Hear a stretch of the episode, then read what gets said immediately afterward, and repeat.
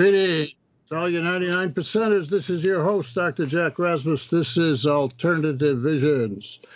All right, the big news of the week here, of course, is the auto strike that began at 12 a.m. last night. And uh, once again, the latest uh, inflation reports, CPI and PPI, Producer Price Index, Consumer Price Index. So we want to talk about both of those. And last week, you know, I said I really want to get to this question of uh, what's exploitation. And we started to talk about that last week. So once again, in what time remains, uh, I want to pick up on that third theme uh, for today's show and continue that ex- explanation. Uh, so let's just jump right into talking about the auto strike, which is sort of uh, the latest uh, event here in, in labor negotiations. Uh, we've seen a whole number of key labor conflicts, you might say, in negotiations, starting last year with, of course, uh, the railroad workers and uh, the Democrats, Biden and Pelosi, bringing the railroad workers to heel here uh, by threatening them with uh, strike leg- anti-strike legislation and scaring the shit out of the rest of the union leaders that it may impact them as well, uh, and uh, forcing the uh, railroad workers into a settlement. Uh, it was easy to do that, relatively easy, because you what do you got? Eight or nine railroad work or unions based upon different crafts. So, you know the uh, employers and railroad company CEOs and uh, the government uh, can play one against the other and break their ranks and so forth. That that was always the case in the history of uh, union negotiations. We have all these craft unions instead of uh, one big union. Uh, so that was the beginning of the whole test case, and that turned out pretty poorly for labor. but in the past year, we've had a number of other key uh, union negotiations here, as you probably heard. Uh, we had the recent uh, Teamster uh, negotiation uh, conclusion. We'll talk about that a little bit. We've had uh, probably didn't hear much about it, but the West Coast Dock Workers Longshore ILW Longshore Union settlement, the airline pilots settlement. we have um, the very important strike by writers and um, actors, which is still ongoing. And uh, now into the scene comes the uh, auto workers negotiations here and uh, the strike that began last night.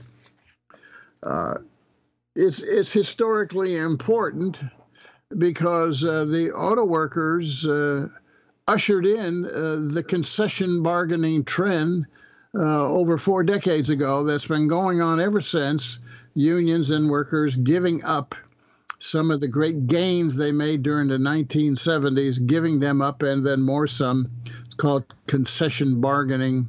Really began in 1979 with the Chrysler strike and uh, Jimmy Carter intervening and uh, putting pressure or agreeing with uh, the then president of the UAW, Doug Fraser, to force Chrysler auto workers into big concessions. They lost the strike, big concessions.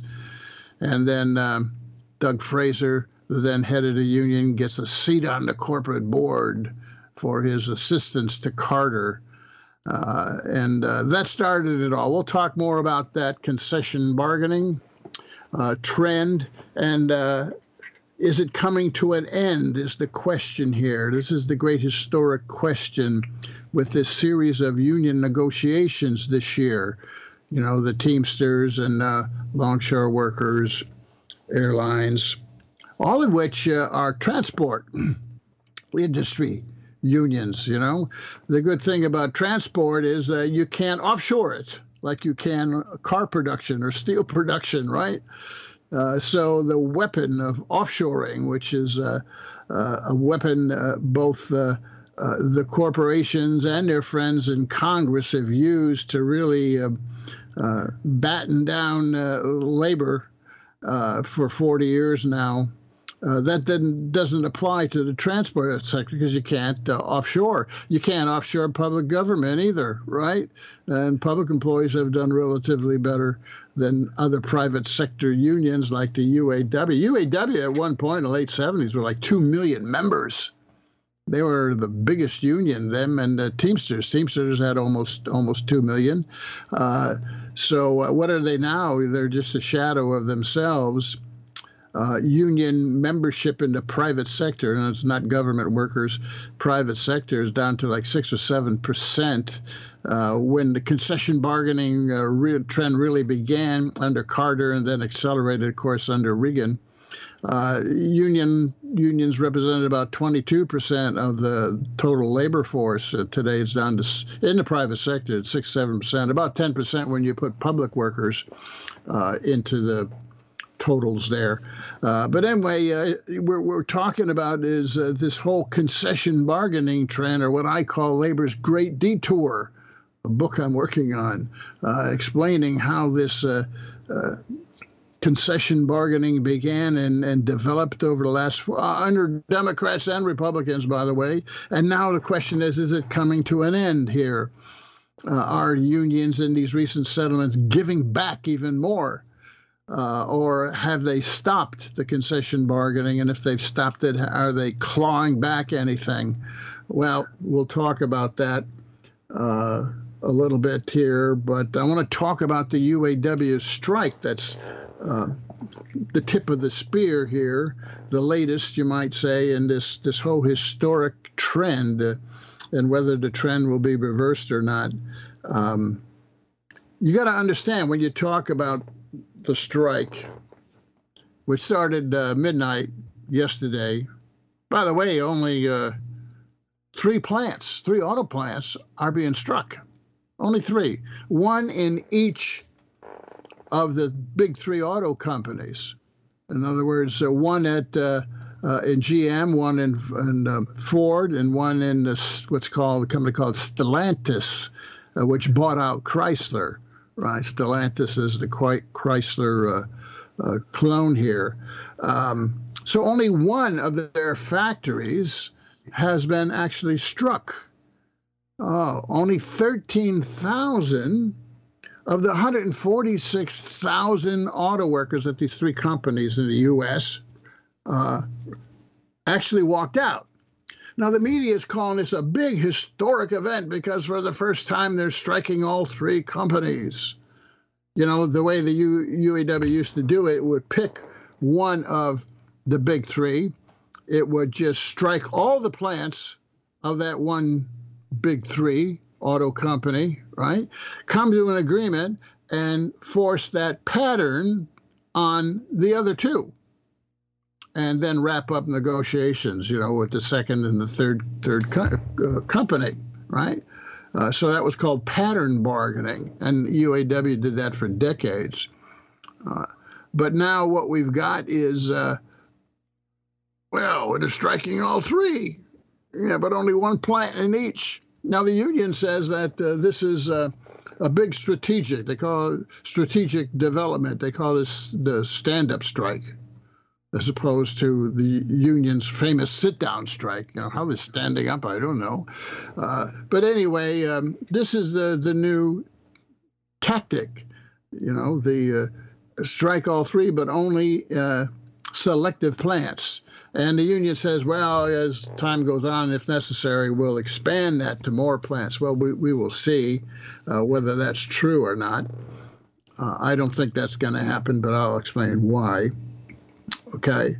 Uh, but you got to also understand what the why the union actually went on strike, even though it's questionable in my mind. This this new tactic, you know, um, but the media thinks it's a big deal. You know, historic. You know, they really given this a big spin. Oh, the union's taking on the whole industry. Well, 13,000 walkout isn't going to hurt the companies at all, especially since the plants that are being struck are not the big profitable uh, models of these companies. You know, the big SUV SUVs and uh, trucks, you know, which are the big profit centers of these companies, aren't really being struck. It's the uh, less profitable uh, models, whether they're sedans or or crossovers or whatever, you know, are being struck. So uh, you're not going to hurt these companies very much financially, and it may drag out the strike in my opinion, if if you know you're you're not going to hurt them. Look, the way they negotiate, the way companies negotiate, and, and I was a union negotiator for decades here. The way way they negotiate is they they do it, uh, you know, very rationally. Uh, they know how much it's costing them if they agree to the union's last proposal, right? Uh, they know how much they might lose if you have a true walkout, right? They got this cost calculation. They know how much they're going to lose per day in a true strike. They know how much, and they compare it to how much they're going to have to pay. And when that gap between what they've lost and losing uh, closes, gets close to what they're going to have to pay the union, uh, then they negotiate again. But if you're only striking 13, uh, I mean, three plants, 13,000, uh, you're not closing that gap for losses for the company very much and very quickly, which means you're going to drag out the strike, in my opinion, unless you got a deal being worked behind the scenes with Biden and the government, which I'll explain, I think is really going on here.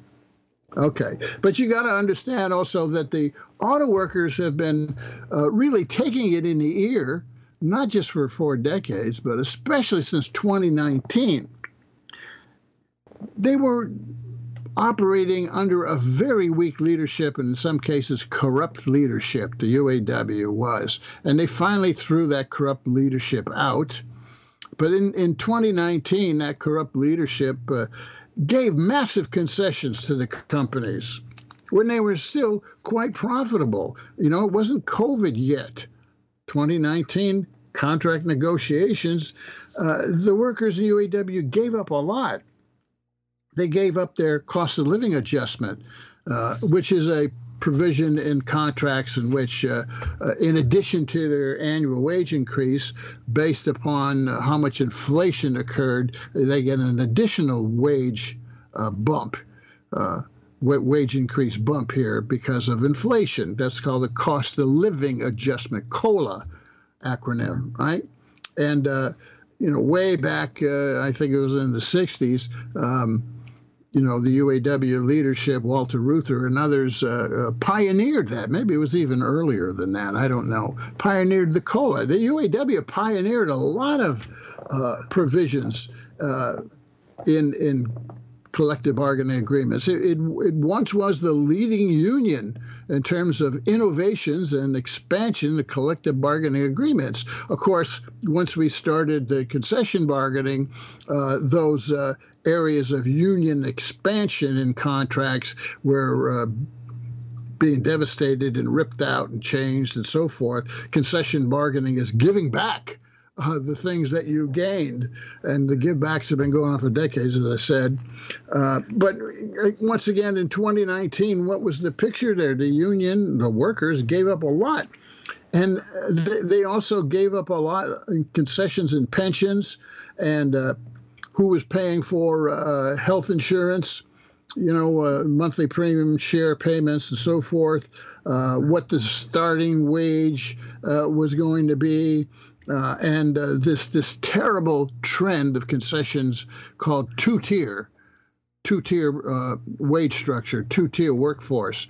Two tier means that oh, the people coming on hiring are going to have different wages uh, and different progressions in their wage increase based on their seniority over time. It's like you got two two kinds of citizens, uh, you know, worker citizens here in the company. You know, you got the ones that are have been with us before concession bargaining, and we're going to give them a certain amount. But uh, but you're going to have the lower for new hires, and as the old timers retire, you get new new hires that are in the second tier.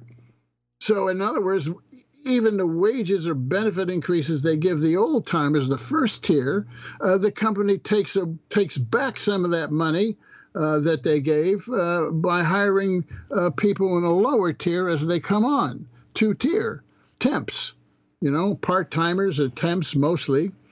Uh, this whole idea of temporary is a big advantage to companies too, because if you temp, uh, you're oftentimes uh, don't you you don't have the same rights uh, under the contract uh, that regular uh, union members have. You have less rights. Uh, so the company can hire and fire you easily and discipline you easily and not pay you the same uh, uh, vacations or whatever, right? That's the, the the function of the two tier to take back what you give to the first tier financially uh, and to give you management more leeway to just do what you want with the with the workforce. Okay, two tier got expanded again in 2019. The start wage today, even not in 2019, the start wage in the auto is $18 an hour. That's this second tier, right? You start at $18 an hour. In California now, you can flip burgers for 20 but these auto workers are busting their butt for $18 an hour. All right, so the union has been trying, unions have been trying to um, reverse this two tier, get rid of this two two tier, uh, uh, you know, disaster uh, for for bargaining, and that's part of trying to end concession bargaining. Concession bargaining won't be over. It won't you know, real contracts won't be restored until this two-tier stuff is totally gone, totally gone, right? But we're a long way from from that being totally gone. So the point is, to sum up, we had this terrible uh, contract negotiation in 20, uh, 2019, and ever since 2019, with inflation and everything, workers, auto workers, real earnings in other words, real earnings is their hourly pay times the number of hours they work in in a week. Uh, real earnings, adjusted for inflation, have gone down 19%. They've taken a 19% wage pay cut in four years. 19%. Now contrast that to the company. Auto company CEOs since 2019 have gotten a 40 percent pay increase. So the workers look around and they say 40%, the CEO gets 40% increase in four years, and we've lost 19%. They threw out their corrupt leadership and they got this new guy, Fain, in there. And, uh, you know, Fain uh, supposedly is going to end concession bargaining and take take back, we will see. I don't think this strategy of striking only three plants is, is going to get you too far. But anyway, a corporate, uh, the corporations are fat with cash.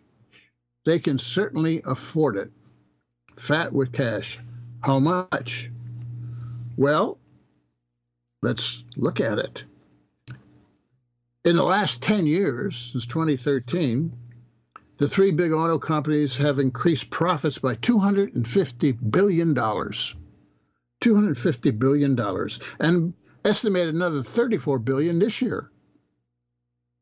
Ooh, that's pretty good. Uh, almost a doubling, a doubling of profits, up 92% in 10 years. Now, you got to also remember it's not just profits. The auto companies have gotten a lot of money from the government. In 2008 9, they got an $80 billion bailout from the government. 80 billion bailed out the auto companies. You see, at that time they had their own uh, uh, financing arms. You know, uh, GM had its and Ford had its, and, and these financing arms uh, speculated in, in uh, uh, subprime housing and they lost a lot of money and they dragged down the, the companies too you know, the auto uh, manufacturing companies, their finance arms did it. Uh, so the government comes in and bails them out $80 billion. Right? Then in 2017, Trump gave massive tax cuts to business and corporations. You know, $4.5 trillion over 10 years. Well, I think it was uh, eight years. Yeah. I estimated $4.5 trillion. Uh, that's another topic. We'll talk about that some other time. Um, how much did the auto companies get? I don't know, but they must have got tens of billions of dollars of tax cuts in 2017. Right? Um, since 2017, uh, they've given massive, the companies given massive amount of money back to their shareholders. $66 billion in stock buybacks and dividend payouts, and another 14 billion this year. So $80 billion they're given to shareholders. $250 billion in profits, plus a bailout of 80 billion. Plus, Biden now is giving them tens of billions more in subsidies uh, to invest in their electric vehicle plants in the U.S. Yeah, the government, the taxpayer, is paying for these companies to build their plants. Oh, please build them in the U.S. You know, don't build them in Mexico. We'll give you the money to build it. That's what that's what the Inflation Reduction Act is all about. And then you got the Chip and R&D Act, which is subsidies given, cash thrown at the semiconductor tech companies. Yeah. And then the infrastructure bill. And those three bills became acts last year in amount of 1.65 trillion dollars in subsidies and tax cuts and everything given to corporations under Biden in the past year. Think about that a minute. You know, Biden disassembles the COVID relief and the child care and uh, the rent help and the student student help and uh, you know uh, unemployment benefits. He he dissembles small business benefits. He dissembles that and he takes the money and he throws more in the pot and he gives it in these three bills to big business. That's what it's all about. And of course, the auto companies are getting a nice big chunk of that with the Inflation Reduction Act, which part of which is to subsidize uh, environmental uh, uh, investment. And of course, electric vehicles are environmental investment. And I don't know how much the, the government is paying uh, the cost to build out uh, these char- electric charging stations across the, the country. Uh, they said 500,000 are needed. I know the government is uh, paying for those. I don't know what that number is, but that's on top of the subsidies to build electric vehicle plants. So anyway, the companies are getting tens of billions of dollars more for that, and they're giving their stockholders 80 billion, and they doubled their profits 250 billion, and they get bailed out all the time, and then they give their CEOs a 40% pay hike since 2019. Well, the auto workers look at this and they say, what the hell's going on? Hey, we gave everything back to keep these companies profitable. You know, we want some of that returned. You know, and that's why the union initially said, oh, we want a 40% a wage hike as well. If the CEOs can afford it, why can't we afford it? We build the darn stuff. Yeah, uh, that was their initial bargaining uh, position. Of course, the uh, uh, the auto companies and their media friends and you say, "Oh, you're going to bankrupt us if you do that 40%." Well, we can't afford that. You're going to bankrupt us. Well, they always say that in negotiations. Oh, well, it's too much. We can't afford it. We're going to go out of business, you know. And then when it's over, they come back and they say, "Oh, look how much we gave them," and then they overestimate how much they gave them. By the way, let me digress. You can see that occurring with the Teamsters strike and settlement. Well, they never struck into settlement, right? Uh, what, what you get is the, uh, the the head of the UPS here uh, saying, "Oh, you know, the workers now because we were so generous are going to get a, a hundred and seventy thousand dollars a year in wages and benefits." Yeah. Well, what they don't tell you is that's not your typical UPS driver. Your tip 340,000 UPS drivers, over half of them, like 60%, I think, are part timers still. Still. Yeah.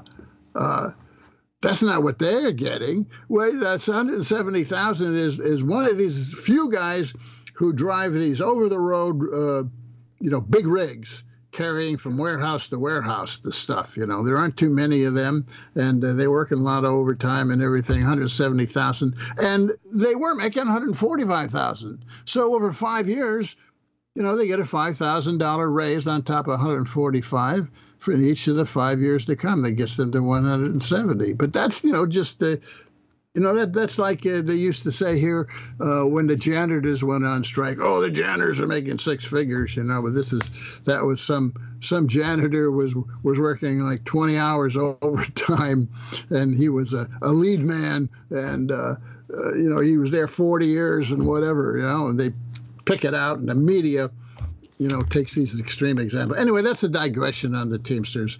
You know, if we have time, we'll talk about their settlement too. Uh, well, at least in part. But the point I want to make is that auto companies were f- fat with cash, plenty. Look, they don't give their CEOs 40% increases and pay their shareholders $80 billion if they're losing money. Yeah, they're swimming in it, and they know it. Well, look, how much have they raised the cost of a, a car here in the last three years? something like 30% increase in price alone? Well, okay, so that's they can afford it, right? The union, when it walked out yesterday, it dropped this 40% to 36%. And the auto companies' last positions were around 20%. Stellantis, uh, you know, which is a weaker company, a little bit less. I think it was 17. So 17 to 20 percent on the table by the companies, and the union was 40, and it walked out and it's 36. So so you got a gap between 20 and 36, right? Now, the auto companies aren't going to offer any more without seeing some kind of a strike. Other words, show me you know, show me that uh, uh, we can't go back to our our our corporate board of directors and say that we gave you even more uh, without a strike. So show us, right? So the auto workers in Fain are quote showing them, but in a very token way. To me, it looks like a dance of some kind in negotiations. You know, uh, we we got to and, the union in these situations likes to let the workers let off some steam a little bit too. I've seen this a lot. You know, oh, we're going to go on strike. They go on strike for two or three days, whatever.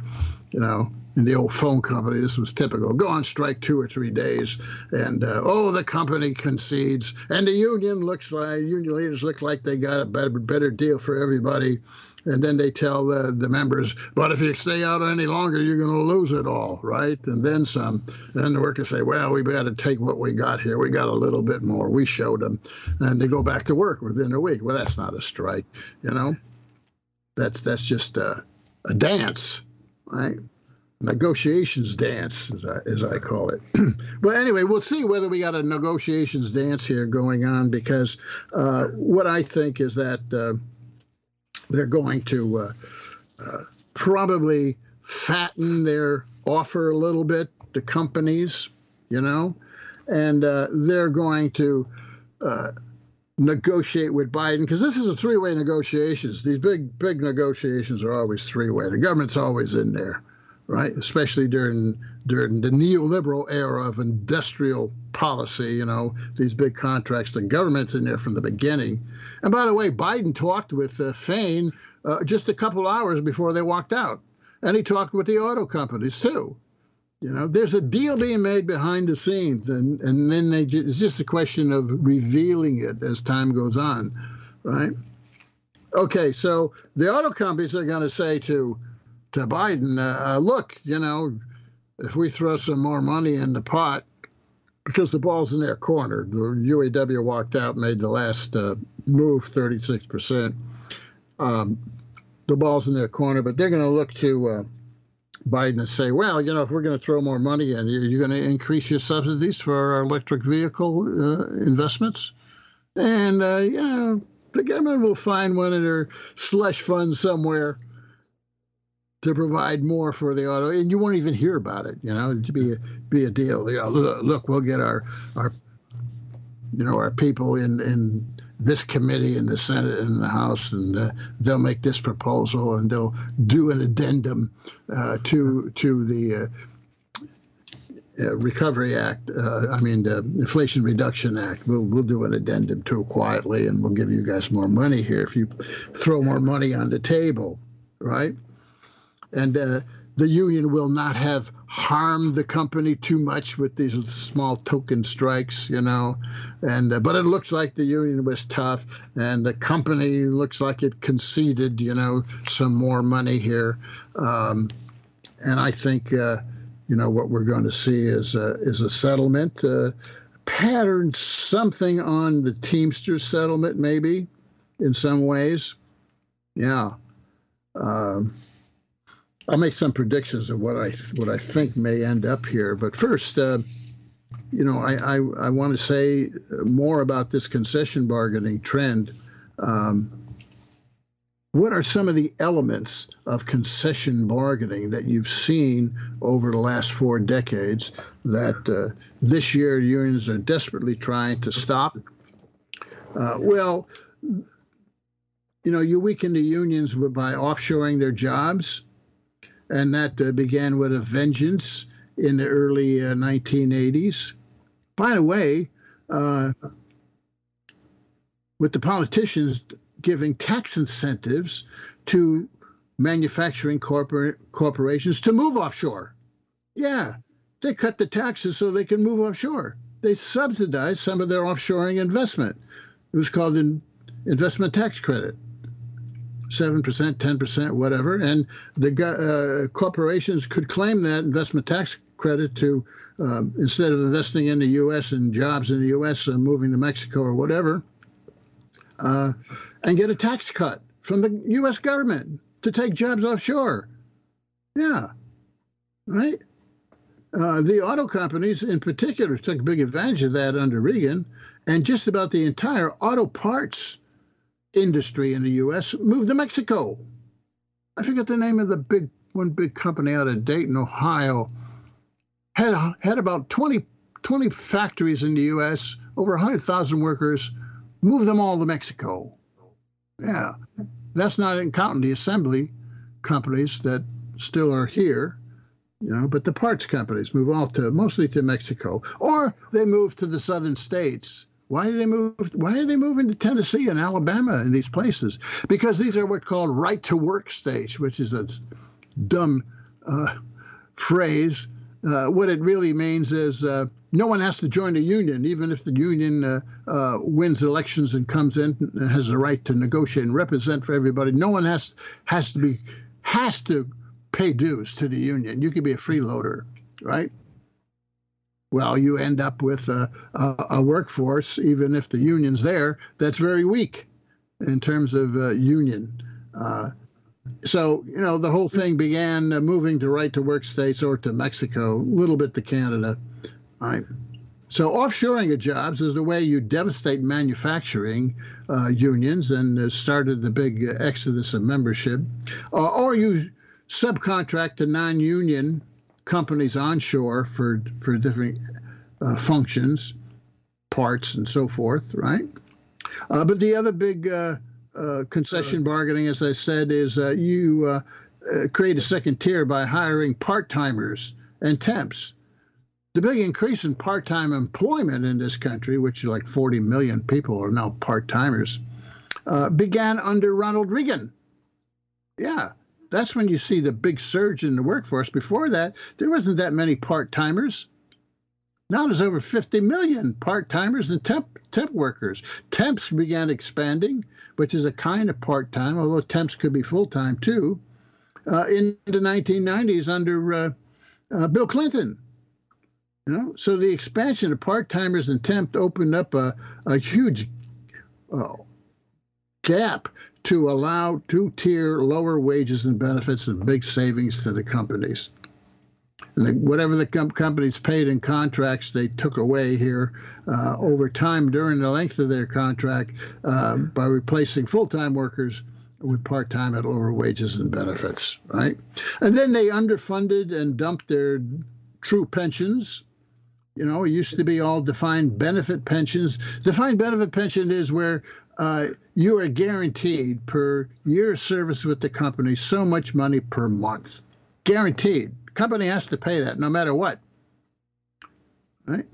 You're going to get, uh, you know, I don't know, depending on how long you worked for the company or uh, uh how much you made, uh, et cetera You know, it's kind of like a Social Security calculation in some ways.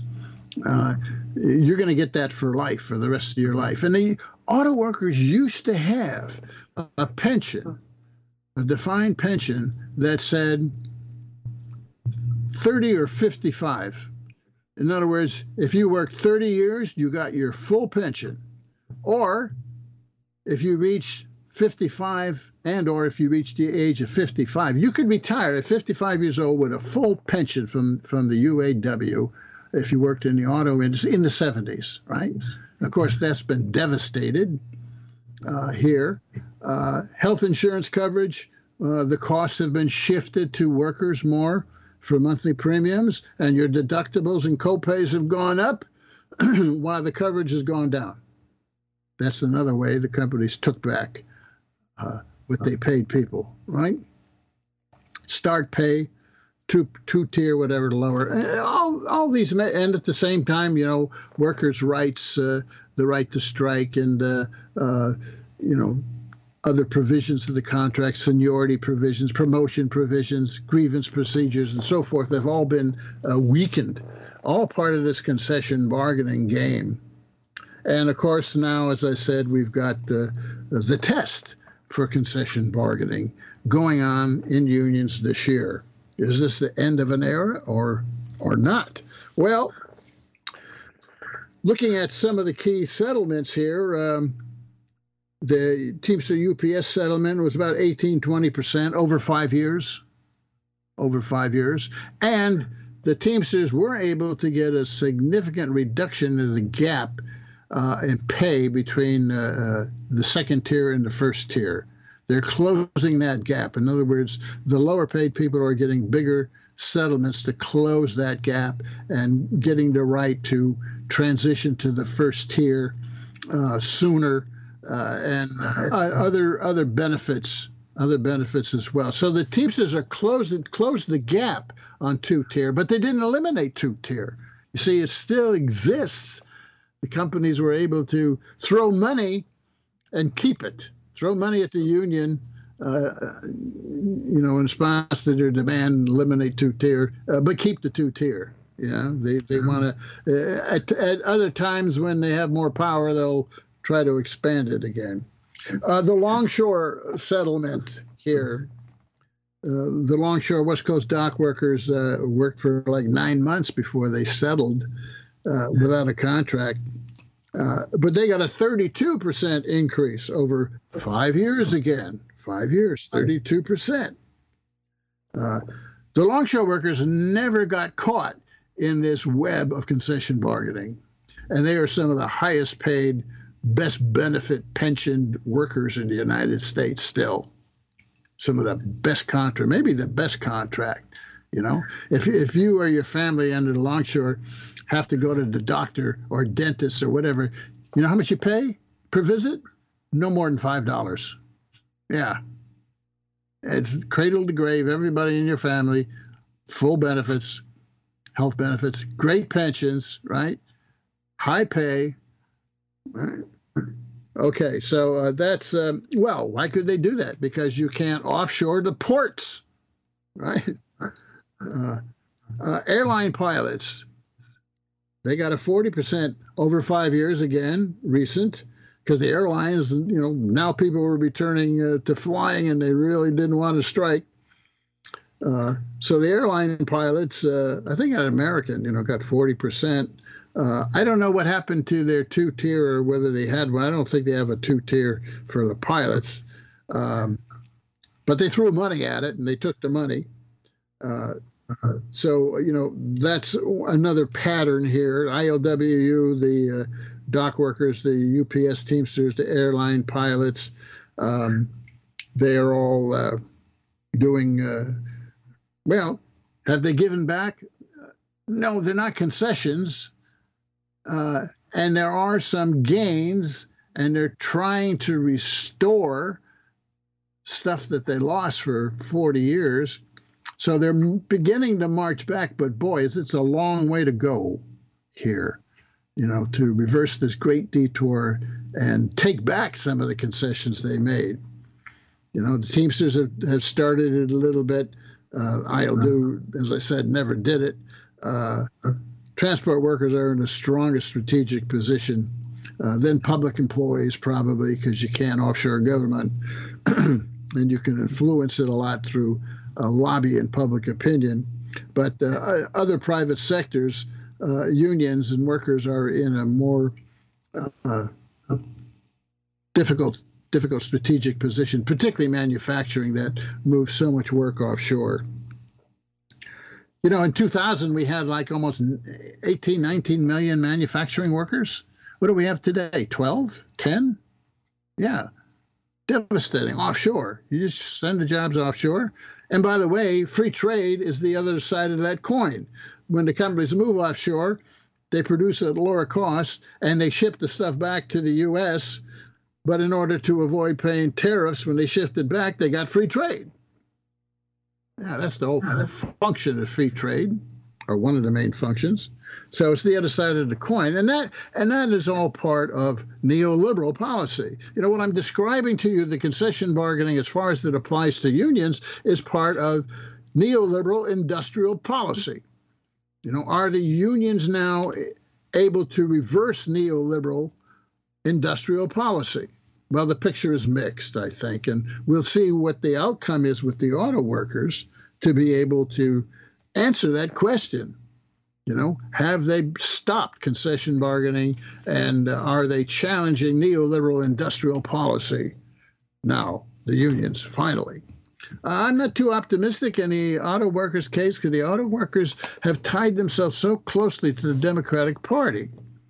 And as I said, there's this game, this negotiations game, in my opinion, that's going on behind the scenes. They have an idea, all three leaders, you know, the CEOs of the auto companies, Fain and the uh, UAW, and Biden. They have an idea where they're going to get to, but the question is how they get there and what it looks like so that they get buy in by on the corporate side, their shareholders, on the union side, their members, right? And on the politician side, Congress, right? It's a three way negotiation. And they got a plan of how to get there.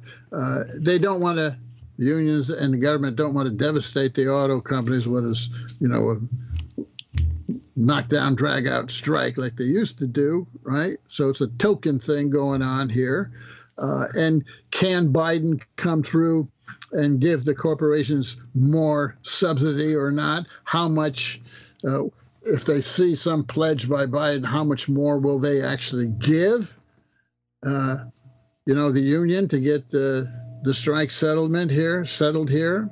You know, how much will they need to look like they're being tough?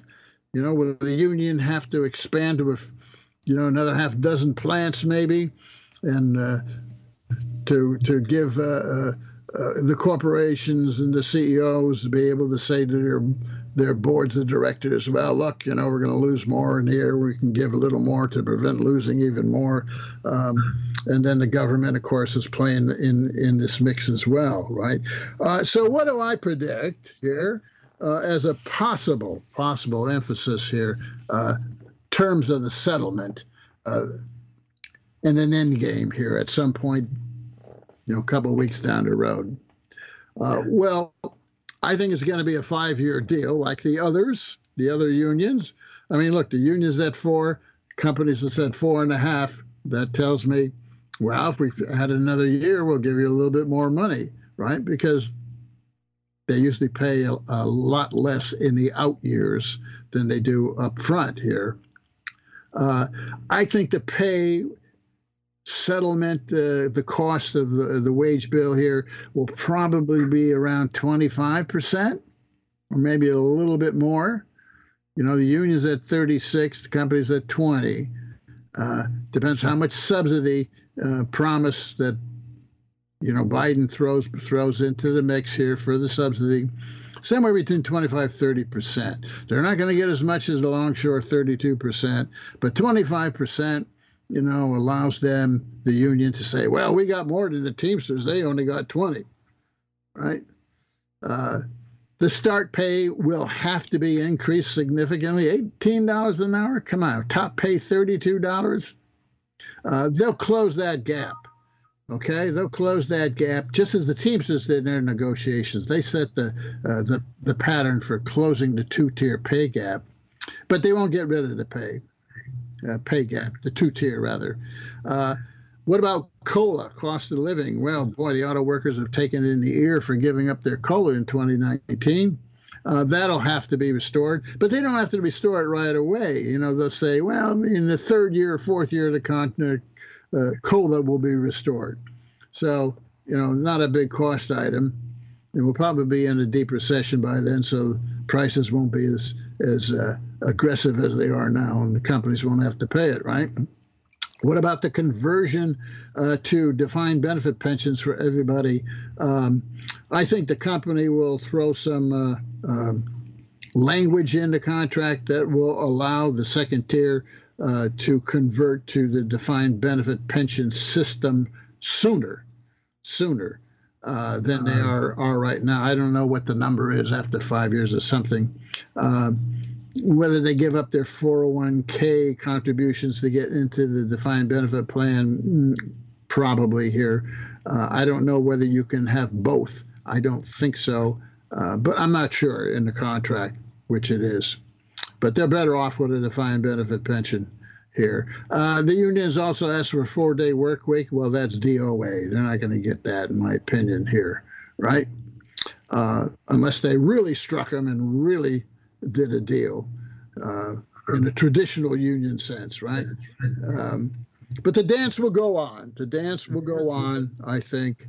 And as far as uh, uh, minimal, uh, I mean, as far as concession bargaining ending, I would sum up saying uh, yes, the Teamsters ended it, but uh, minimal restoration, and it's a long march back. The ILW, uh, as I said, never got sucked into that, so it's uh, not a question of you know concession bargaining returning. Uh, the airlines uh, took money up front. The railroad workers took it in the ear, and the UAW is yet to be determined. Uh, but let's not forget the most important strike for for the future that it is strike and ongoing, and that's the uh, current strike with the um, the writers and actors SAG AFTRA. Um, that's an ac- acronym for the writers and the uh, uh, actors guild guild whatever right? Uh, that strike is ongoing right now and it's a serious the most important struggle i think because it's a struggle against artificial intelligence and technology that threatens to destroy jobs. You know goldman sachs bank research uh, i think a year ago uh, put out a report that said ai is going to destroy get this 300 million jobs are going to be wiped out or downgraded globally because of ai because of ai and you know uh, the senate had closed door meetings with these big tech ceos you know uh, zuckerberg and uh, and uh, musk and all these guys closed door meetings about the threat of of ai well, why is it closed door? You know, why are they meeting guys closed door? I'll tell you why, because AI is the key technology for next generation military weapons. That's why. And the US is terrified that China is accelerating its AI development. That's why they're trying to get chips, uh, boycott uh, semiconductor chips from China, because, you know, AI, if you put it into uh, military weapons and so forth, then you got to have chips uh, that uh, can handle it. So that's why it's between behind closed doors. It's not because they're worried about what AI will do to civilization or the destruction of jobs. They're not worried about that. The AI train has left the station. They're not going to stop it. There's too much money to be made. But the SAG and AFTRA writers are at the tip of that spear of massive job destruction coming because of our technology in this country, and they are the first strike. In some ways, it's the most important struggle going on, actual strike. The other ones they've bought off, right? But these Hollywood uh, movie uh, TV moguls here, you know, they're they make money in lots of ways, and uh, you know they're just waiting out. Uh, it's going to be a long strike, hard, you know, long struggle, long strike. Uh, but it's the key key fight, you know, and they deserve our support in various ways. Okay. Uh, the Great Detour, is it ending? Well, in some ways, it's been stopped in its tracks in some of these negotiations. We'll see whether uh, the great dance going on here with the auto workers negotiations is part of that, saying no more concessions. But even if you say no more concessions, it's a long way back. Right? People don't realize that in 1970s the unions were very powerful and got big wage increases, as I've written and researched. You know, I actually did my uh, PhD, my uh, PhD thesis, you know, on uh, in part on the, the strikes in the early 1970s. Get this unions, including the auto workers and Teamsters, at the center of that mix, and ILWU and so forth, and construction workers, in 70 71, were getting wage and benefit gains in only a three year contract. No one negotiated more than three years back then. We're getting wage and benefit gains of 25% in the first year of a three year agreement. 25% gains. Auto workers, steel workers, Teamsters, longshore workers, 25%. That's when the big attack was decided to go after the unions. They went after construction unions first and busted them. And then, uh, as I said, the Chrysler workers in manufacturing and then offshoring under Reagan and so forth. Transport workers, they deregulated uh, the industry, the trucking industry, in the airline industry, and brought in more competition to drive down prices and then let the companies drive down wages, which happened. That was the beginning of industrial policy under neoliberalism. But the big gains were made, and big gains. I mean, can you imagine workers getting 25% raise in the first year of a contract today? No. You know, at best, they get over five years. It takes them five years to get close to that now. And that's a big victory. You know, like the UPS was definitely a victory for union unions, but it didn't really roll back all the concessions. Okay, so that's my take. Wow, I spent a lot of time on uh, the UAW and uh, discussing this uh, very quickly. Uh, the inflation reports here, CPI came out this week and PPI. Uh, once again, we see the same thing. We see inflation creeping back up. This is the general picture. Last year, I wrote in the summer, I wrote an article, The Anatomy of Inflation. Go read it on my blog, jackrasmus.com. Appeared in Counterpunch and LA Progressive and so forth. The Anatomy of Inflation. I dissected what were the causes of inflation last year, which was raging, right? I'm writing another re- revisiting uh, the anatomy inflation piece. Check it out on my blog next week. Uh, and what is the picture based on the latest CPI? Well, it's a continuation in some ways of what happened last year. The big cause of inflation last year was on supply side issues and price gouging by corporations. Right? And what do you see now? Why is inflation creeping back up in the CPI in the last two months? Well, if you look at the composition, you know, look peel the onion, look behind the scenes, and what do you see with the uh, uh, see with the report? You see services prices still stuck at around six percent. 5.9% once again. For the last four months, services, the cost of services prices, at 6%. In other words, the Fed rate hikes hasn't haven't budged that.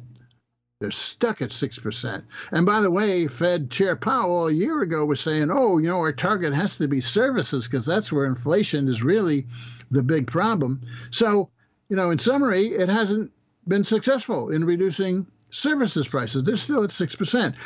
Now, over the last year, goods prices for things, you know, durables, non durable goods, including gasoline, oil, natural gas, and so forth, right? Those are goods. That's food. That's goods inflation, right? That has come down.